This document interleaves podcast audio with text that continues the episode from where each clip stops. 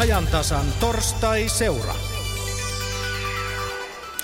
Sanalla on Suomessa sivallettu niin rakasta naapuria kuin vähemmän rakastakin. Kölli eli pilkkanimillä on ärsytetty markkinoilla ja kylätappeluissa. Samalla on sitten komein sanakäänteen röyhistetty omaa rintaa, eli tarvittaessa suomalainen osaa sen rehvastelunkin. Tänäkin päivänä savolaiset ovat sitä ja turkulaiset tätä.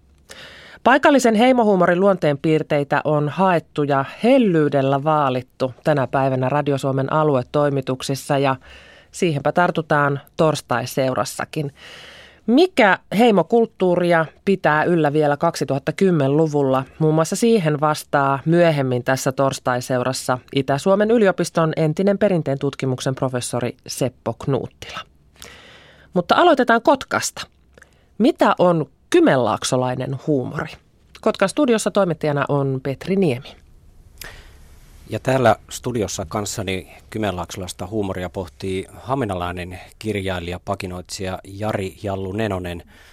Jari, olet kirjoittanut muun muassa pakinoita Suomenmaan-lehteen, teet hauskoja juttuja muutamaan eri Radio Suomen maakuntaradioon, kirjoitat myös Kymen Sanomiin nimimerkillä Mata Jari. Kirjojakin on ilmestynyt omalla tai toisten kustannuksella läjäpäin – Miten itse määrittelisit oman humoristisen tuotantosi? Minkälainen humoristi olet? Mä olen semmoinen ilkeä humoristi, mutta toisaalta aika monialainen joutuu olemaan sen takia, että nämä julkaisukanavat poikkeaa aika paljon toisistaan. Että Suomenmaa on valtakunnallinen lehti ja, ja tota, aika paljon taitaa olla levikkiä lestadiolaisalueella ja, ja tota, ehkä iäkkäämpiäkin lukijoita – heille pitää kirjoittaa ihmisiksi. Toki hauskaa saa kirjoittaa. Sitten on tämä radiopakinointi, joka oletusarvo on, että siellä on kaikenikäisiä kuulijoita kaikenlaisilla moraalikäsityksillä varustettuna. Täytyy olla aika varovainen, ettei loukkaa yksittäisiä ihmisiä, vaikka tämä kymenlaaksolainen huumori kyllä perustuu loukkaamiseen jonkun verran. No sitten tämä Kymen Sanomat on, on ihan oma lukunsa, että mä olen itse sinne taistellut asemani, että esimerkiksi V-alkuisen sanan painaminen lehteen, niin siihen, siinä meni varmaan parikymmentä vuotta kun ennen kuin se ensimmäisen kerran sinne painettiin. Ei se nyt mikään mun tavoite ollut, mutta, mutta tota, jos aikoo nykyaikaista katukieltä siteerata, niin sellaisia sanoja vaan on.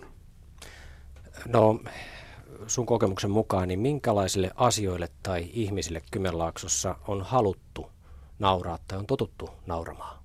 No kyllä Kymenlaaksolainen huumori on vähän semmoista maan pinnalle palauttavaa, että jos joku alkaa kukkoilemaan, alkaa kukkoilla, niin kyllä hänet huumorin avulla aika nopeasti palautetaan ruotuun tai ainakin yritetään palauttaa. Täällä on pikkusen semmoinen älä nosta päätäsi meininki. Ja, ja tota, toisaalta se on hyvä, että itseänikin harmittaa, etten ole enemmänkin vielä roiminut esimerkiksi kunnallisia luottamushenkilöitä tai kansanedustajia tai sellaisia ihmisiä, jotka edustavat meitä jotka itse asiassa vastaavat teoistaan sille suurelle kansalle.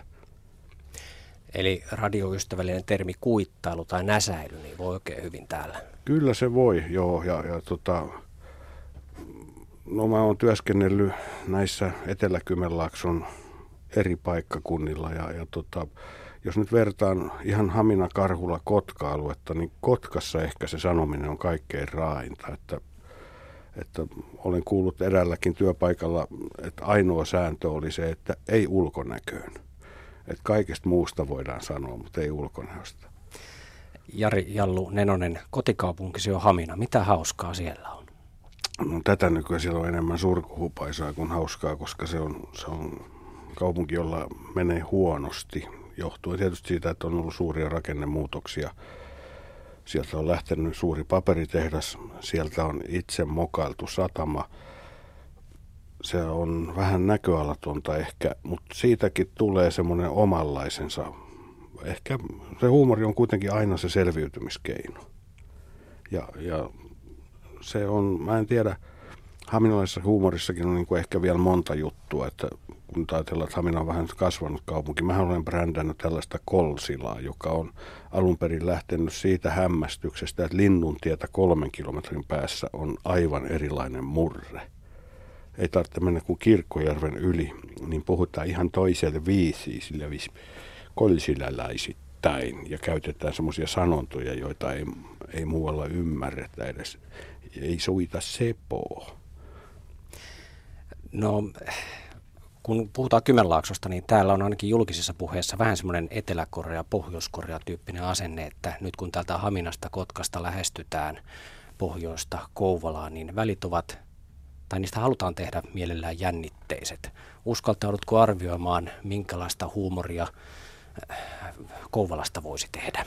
No kyllä Kouvolasta voi tehdä kaikenlaista huumoria. Siis kaikkihan tämä huumori on myöskin nurkkapatriotismia.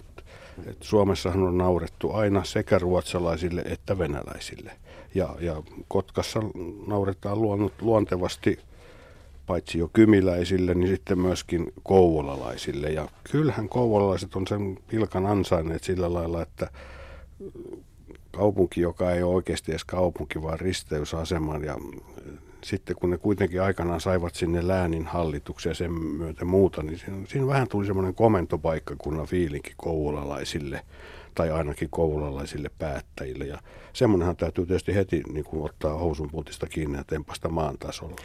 Haminassa kiitetään tästä puhelin, puheenvuorosta, mutta onko tuo huumori sellaista, että sillä itse asiassa kiinteytetään nyt, että Hamina identiteetti kasvu, kun taas näsäytit Kouvolan suuntaan? En mä tiedä, ei se, mä en oikein ymmärrä tätä, että miten identiteetti voisi kuitenkin olla niin paljon kiinni, kun nyt kun katsoo porilaisia, jotka on aivan sekaisin sen takia, että ne on jotain kuumen palasta tyrkkineet siellä vähän paremmin kuin tamperelaiset, niin musta se, on, se, menee, se, on, se on porilaisille hieno asia, mutta kun sitä katsotaan muutaman sadan kilometrin päästä, niin se alkaa vaikuttaa säälittävälle. Kansan edustajat menevät eduskunta taloon täysistuntoon Porin ässien paita päällä. Kyllä, kyllä paitsi, että se on porilaisten äänestäjien kosiskelua, niin onhan sen henkistä pianuutta hyvänen aika. Otetaan pieni aika lisä tai mennään jäähylle, miten sen kukakin haluaa katsoa. Mitä kymenlaaksolaista huumorista ajattelee dramaturgi ja sitten myös Tanskassa jungilaiseksi psykoanalyytikoksi kouluttautunut Harri Virtanen? Hän on kotoisin Inkeroisista, joka on osa nykyistä Kouvalaa ja Virtanen tutkailee syntymäseutuisen huumoria puhelimitse, koska on jo pitkään asunut ja työskennellyt pääkaupungissa. Mulle se on jotenkin semmoista, semmoista tota, huumoria, joka on aika lailla elämän perusasioiden ja elämän ja kuoleman kanssa tekemisissä. Se, on, se on ehkä aika semmoista syvääkin, syvääkin huumoria, elämän asennetta, joka tietysti voi olla myös semmoinen tota, niin puolustusmekanismi, että jotain asioita ei kohdata. Mennään aina sen huumorin piiloon, kun tulee vähänkin kipeämpi asia, mutta, tota, mutta sen toinen puoli on sitten niin kuin elämän voima ja käyttövoima ja auttaa kestämään, niin kuin, kestämään karuissakin olosuhteissa ja karuissa elämäntilanteissa ja tota, mutta mun mielestä se on, se on niin aika semmoisen perusasioiden, ei niin semmoisille niin pienille, pienille jutuille naureskelua, vaan että kun tapahtuu jotain vakavaa, niin siihen otetaan humoristinen näkökulma. Missä tilanteissa kymenlaaksolainen huumori kukkii tai ilmenee? No jos ajattelee lapsuutta tai nuoruutta, niin kyllähän se oli niin kuin jonkun vahingon yhteydessä, kun jollekin kävi, kävi niin kuin todella huonosti, niin kyllähän siitä sai parhaimmat naurut. Joku kaatu todella pahasti tai jotenkin julkisesti, julkisesti munas, niin kyllähän se oli niin kuin hauskinta, mitä ikinä voi tietää. Mutta siinä on se, että, tota, että se oli myös usein sille kohteelle, sille jolle se kävi, niin se otti sen saman asenteen. Se oli niin kuin yksi meistä, jotka, jotka nauraa tälle jutulle. Mulle tulee mieleen tarina, jota me käytettiin muistaakseni ainakin käytettiin Kymenlaakson laulussa vanhemmasta naishenkilöstä, joka koska sai halvalla, niin laitto hautakiveen jo omankin nimensä, kun mies kuoli. Niin yhtä aikaa hakattiin hautakiveen myös hänen nimensä ja sitten vähän kaukaisemmat sukulaiset ja kaukaisemmat tutut kävi haudalla päivittelemästä, voi voi, että onko sekin nyt jo sitten kuollut ja kävelevät siellä hautausmaan käytävää, niin tämä kyseinen henkilö tulee vastaan. Ja siinä syntyy hämmentäviä tilanteita. Ja tämä, tämä tarina on tosi. Kuulostaa aika julmalta pilkalta. Kyllä siinä varmaan on, on semmoinen sävy, että ollaan niin kuin julmien asioiden kanssa tekemisissä. Ollaan jotenkin, tota, mä mietin myös semmoista niin kuin luonnetta, luonnetta jotenkin. Tämä saattaa tietysti olla nyt virtastenkin sukurasit enemmän kuin Kymenlaakson laajempi, mutta joku semmoinen jääräpäisyys ja ehdottomuus ja kaikki tehdään niin kuin, niin kuin, äh, tosi syvän kautta ja, ja traumat on syviä ja ilot on syviä ja, ja, tota, ja viha on pitkä, pitkäikäistä ja ystävyys on syvää ja että se on tietyllä tavalla semmoista niin jotenkin ehdot, ehdotonta. Itse asiassa tässä kun kuuntelen omaa puhetta, niin, niin tulee mieleen jotenkin niin kuin venäläinen mielen, mielenlaatu myös, että semmoinen aika tunteellinen. Niin, Harri Virtanen, mainitsit tuossa jo Kymenlaakson laulun, eli olit dramaturgina käsikirjoittamassa TV-sarjaa ja siinä isona kuviona oli muutama vuosi ennen tuota sarjaa tapahtunut rakennemuutos, nimittäin Voikkaan paperitehdas lakkautettiin ja sittenhän tehtaita on kaatunut Kymenlaaksossa enemmänkin. Onko huumori kymenlaaksolaisille myös selviytymiskeino, positiivinen tie? Ehdottomasti. Ja se on se huumorin toinen puoli. Ja kyllähän, kyllähän siinä joku, joku siis semmoinen, jos mä nyt elin varhaislapsuutta 60-luvun ja nuoruutta, lapsuutta sitten 70-luvun siellä, niin siinä oli vielä rippeet siitä yhtenäiskulttuurista, siitä tehdas hoitaa kaiken. Tehdas on niin kaikkialla läsnä. Pyykit haetaan oven takaa, koulut, päiväkodit, terveydenhuolto, tenniskentät, vapaa-aika laajemminkin, niin on jotenkin niin tehtaan järjestämää. Ja oltiin semmoisessa aika, siinä mielessä niin aika turvallisessa, turvallisessa ympäristössä. Kirkko oli Tehtaanmäellä mutta sitten sen, sen niin kuin kääntöpuoli on sitten toisaalta se, että kaikki tiesi toistensa aseman, tulot, asunnon, pohjapiirustuksen. Oli niin kuin hyvin tarkka tieto siitä niin kuin yhteisön ihmisistä.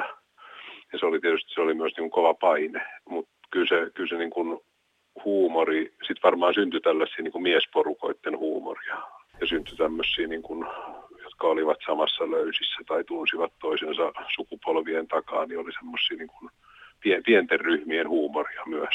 Niin miten Kymenlaaksolla sinun kokemuksesi mukaan, nauraako hän itselleen ja jollain tavalla vaikka toisille? Kotkasta on puhuttu savolaisten Amerikkana ja muutenkin puhuttu, että itä, itäiset kansat ovat vähän eri kuin tuolla länsirannikolla. Tunnistatko tällaisia?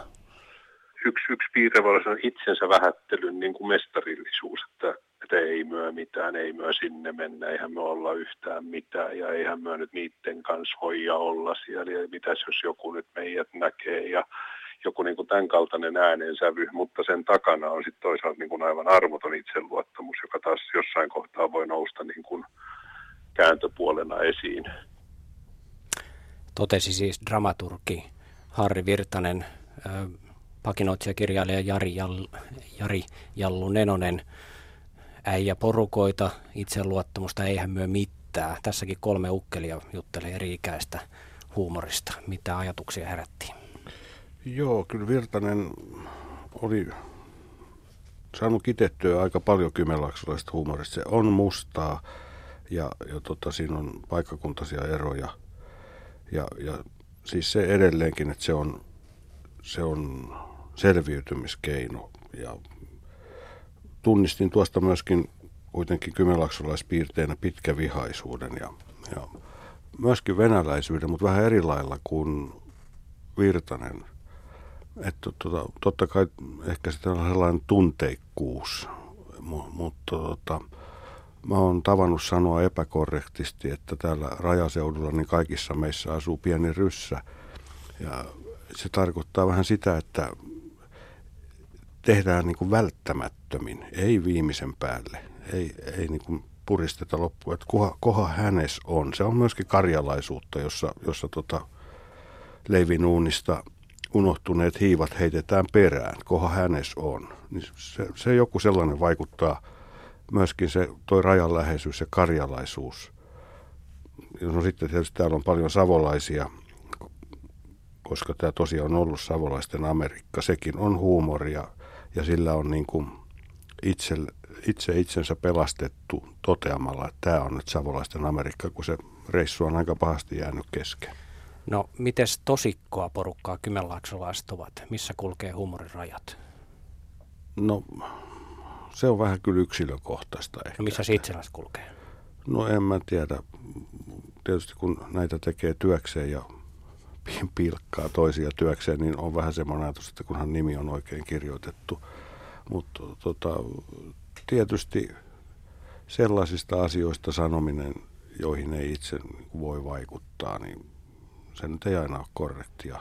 Ja, ja sitten tietysti on huumorin lajeja, joita ei voi käyttää ehkä. Mutta toisaalta niin kuin esimerkiksi pelastusviranomaiset niin käsittelevät asioita huumorin kautta laskemalla niin mustaa huumoria, että meitä, meitä pyöryttäisi. Niin, musta huumori on ainakin toistunut tässä monesti tässäkin yhteydessä. Kati, mitenköhän lienee? Löytyyköhän sukulaisheimoja muualtakin Suomesta mustan huumorin Kymenlaaksolle?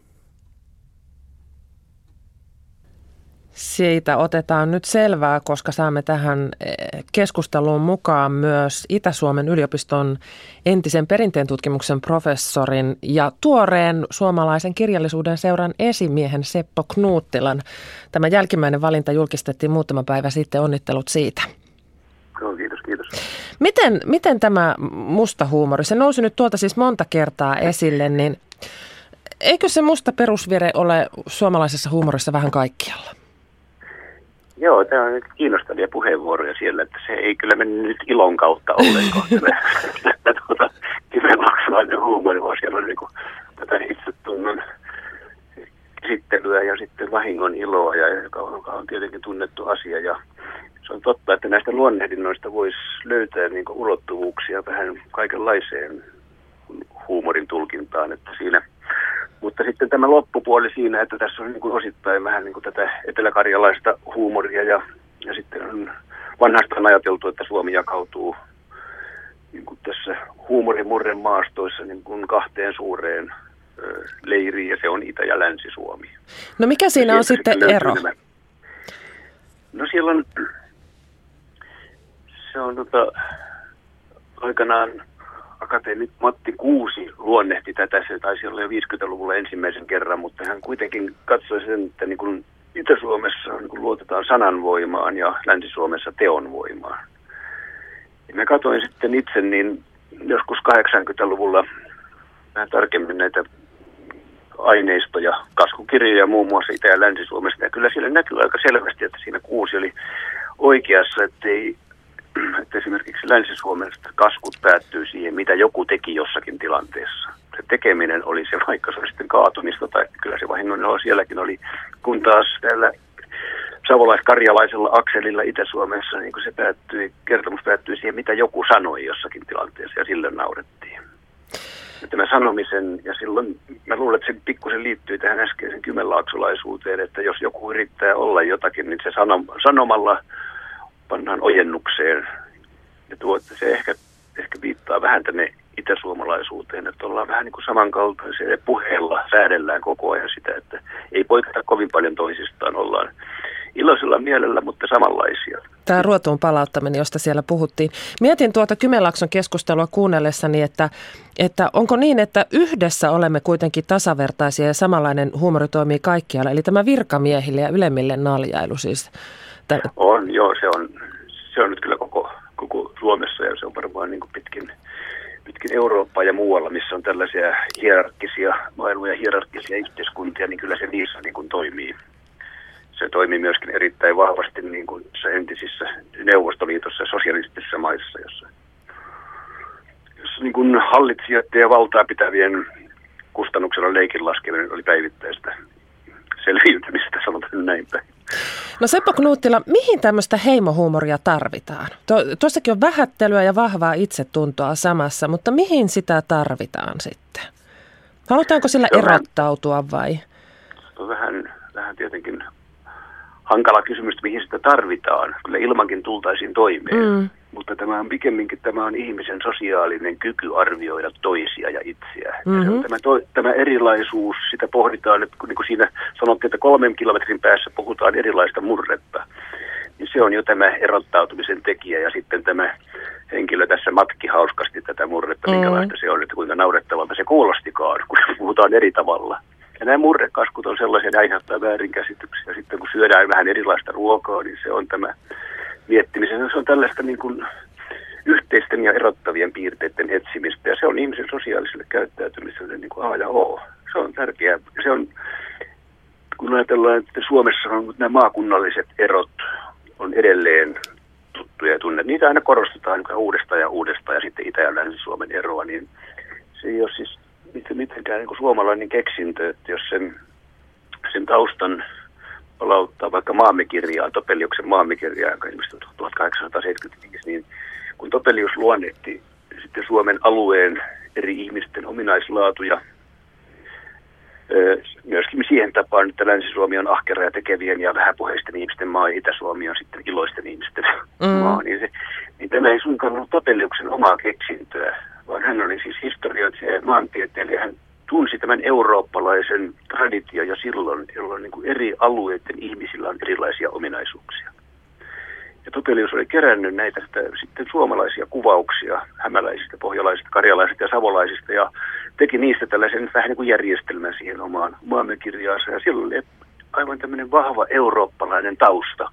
Useimmissa Euroopan isoissa maissa oli tehty samanlaisia kuvauksia. Sieltä löytyy Ranskasta, Saksasta, Englannista, Espanjasta, niistä löytyy niin kuin nämä kol- kolkat, jossa on vähäpuheisia ja rehellisiä ihmisiä, tekeviä ihmisiä. Sitten on näitä ilonluontoisia ihmisiä. Mm. Etelässä ja pohjoisessa on ahkerat ja etelässä on nämä hulivilit Mm. ja niin edelleen. Ja näistä luonteista ja näistä luonteen piirteistä rakentui kansakunta. Se oli tämän yhtenäisyyden niin kuin sellainen tausta, että eri ominaisuudet yhteenlaskettuna muodostaa tämän kansakunnan mentaalisen eheyden. Ja tällainen, tällainen tausta, tähän sitä, jos kysytään, että mihin tarvitaan heimo, heimohuumoria, niin silloin tällainen pitkä ja minusta erittäin kiinnostava kulttuurihistoriallinen tausta. Ja se jatkuu edelleen, ettei se ole sellainen, joka loppuu noin jonakin päivänä. Että kun, Tä- se, tähän, tähän liittyy toisaalta nämä kuvaukset, mietinnät, että minkälaisia meidän naapurit, minkälaisia meidän itäiset naapurit ja minkälaisia läntiset naapurit, jopa eteläisetkin naapurit ovat meille tuottaneet iloa omalla käyttäytymisellä. Ja miten me muuten rakentaisimme suomalainen, ruotsalainen ja norjalainen vitsiä, ellei meillä olisi se joku mielikuva siitä, että mitä on. Mutta mennäänpä vielä Mm. pykälä taaksepäin. Kun tutustuin tähän aiheeseen, niin te Seppo Knuuttila suosittelitte luettavaksi kouluneuvos Kirsti Mäkisen kokoamaa tämmöistä kirjaa kuin Lollot ja kollot, jossa on suomalaista naapurihuumoria. Ja, ja siellä on ne pirunpolttajat ja leveämahat ja rämpsäkorvat ja piirakan ampujat ja rupikuonot ja tolloturvat. Ja nämä on nyt niitä nimityksiä kauneimmasta päästä, tämmöisiä, joita voi sanoa radiossa. Ja kun, ja kun niitä kävi läpi, niin, niin tämmöinen niin kuin naapurikuntien, naapuripitäjien kautta syntyvä huumori ja pilkkaaminen, niin se näytyy, näyttäytyy hyvin tämmöisenä niin kuin kärkkäänä ja, ja pilkkaavana ja, ja ilkeänä ja jopa kiusaavana. Öm, onko se niin kuin ainut kuva siitä vai onko meillä tämmöistä hyvän tahtoista naapurihuumoria ollenkaan? Tullaan toimeen naapureiden kanssa, niin kyllä se silloin on sitten näistä, näitä kertomuksia ja sattumuksia ja niin päin pois. Et tuossa on nyt on tässä Kirsti Mäkisen toimittamassa rikkaassa aineistossa ja kirjassa on tietenkin sitten tätä, kuinka eroa tehdään. Mm. Ne on kyllä aikan käsittämättömiä nämä, että siinä ei, siinä ei kyllä yhtään niin kuin kunnioiteta sitä, että ei ulkonäköön saisi puuttua. Joo, ei todellakaan. Nimenomaan tämä ulkonäkö on se, joka, joka synnyttää näitä. Ja ne on tällaisia niin kuin nimityksiä, että niissähän on sitten kyllä, kyllä pieniä kertomuksiakin mukana, jossa kyllä, kyllä on niin kuin ällistyttävä kuinka vähästä ja kuinka pienestä asiasta joku kulmakunnan asukkaat saa pilkkanimen ja liikanimen.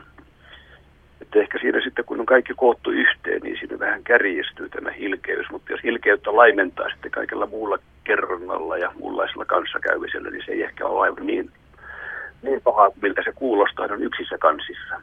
Mutta meillä on nyt myös sitten tämmöistä ystävällismielistä nokittelua, tämmöisiä pariskuntia. Turku, Tampere, Pori, Rauma, joissa se, se lähtee tästä niin kuin samasta ideasta, mutta siinä on semmoinen ystävällinen henki ja niin kuin samassa hengessä puolin ja toisin tehdään tätä nokittelua. Joo, se ystävällisyyden aste vaihtelee tietenkin, että se on, se on vähän, niin kuin, vähän niin kuin henkilöistäkin kiinni, mutta näitä on aika paljon Suomessa, näitä tällaisia paikkakuntia, lähellä toisia olevia paikkakuntia, jotka luonnehtii sitten entisessä vähän tavallista tiheämmin toistensa ominaisuuksia. Niitä, oli pohjois, niitä, on, niitä on varmaan ympäriinsä. Mm. Että melkein jokaisella on joku tällainen kiista, kiistakumppan jokaisella paikalla. Ja tästä on aivan lyhyesti sanottuna tällainen niin kuin antropologinen pilailusuhdeteoria, että nämä, jotka ovat lähellä toisia, jotka ovat vähän niin kuin riippuvaisia toisistaan, jotka kilpailevat vähän toistensa kanssa niin kuin menestyksestä ja näistä, niin näille, näiden osapuolten välille yleensä syntyy tällainen pilailusuhde, jossa luonnistetaan toista ja se on, huumori on se keino, jolla voidaan kun pitää yllä sitä välttämätöntä ö, kontaktia ja toisaalta tehdä sitä eroa. Rakas vihollinen. Niin, tämä pilailu on just tällainen kaksoissidoksen yksi versio, että eivät voi elää toistensa kanssa, eivätkä ilman toisiaan. Niin on sanottu Seppo Knuuttila, tätä oman alueen huumoria, tätä ei opeteta missään. Ei istuta koulun penkille ja kerrota, että sitten me tällä pitäjässä ollaan tämmöisiä ja, ja naapuripitäjässä ollaan tuommoisia, mutta silti tämä elää ja, ja, ja tunnetaan edelleen tänä päivänä 2010-luvullakin. Mikä sen pitää hengissä?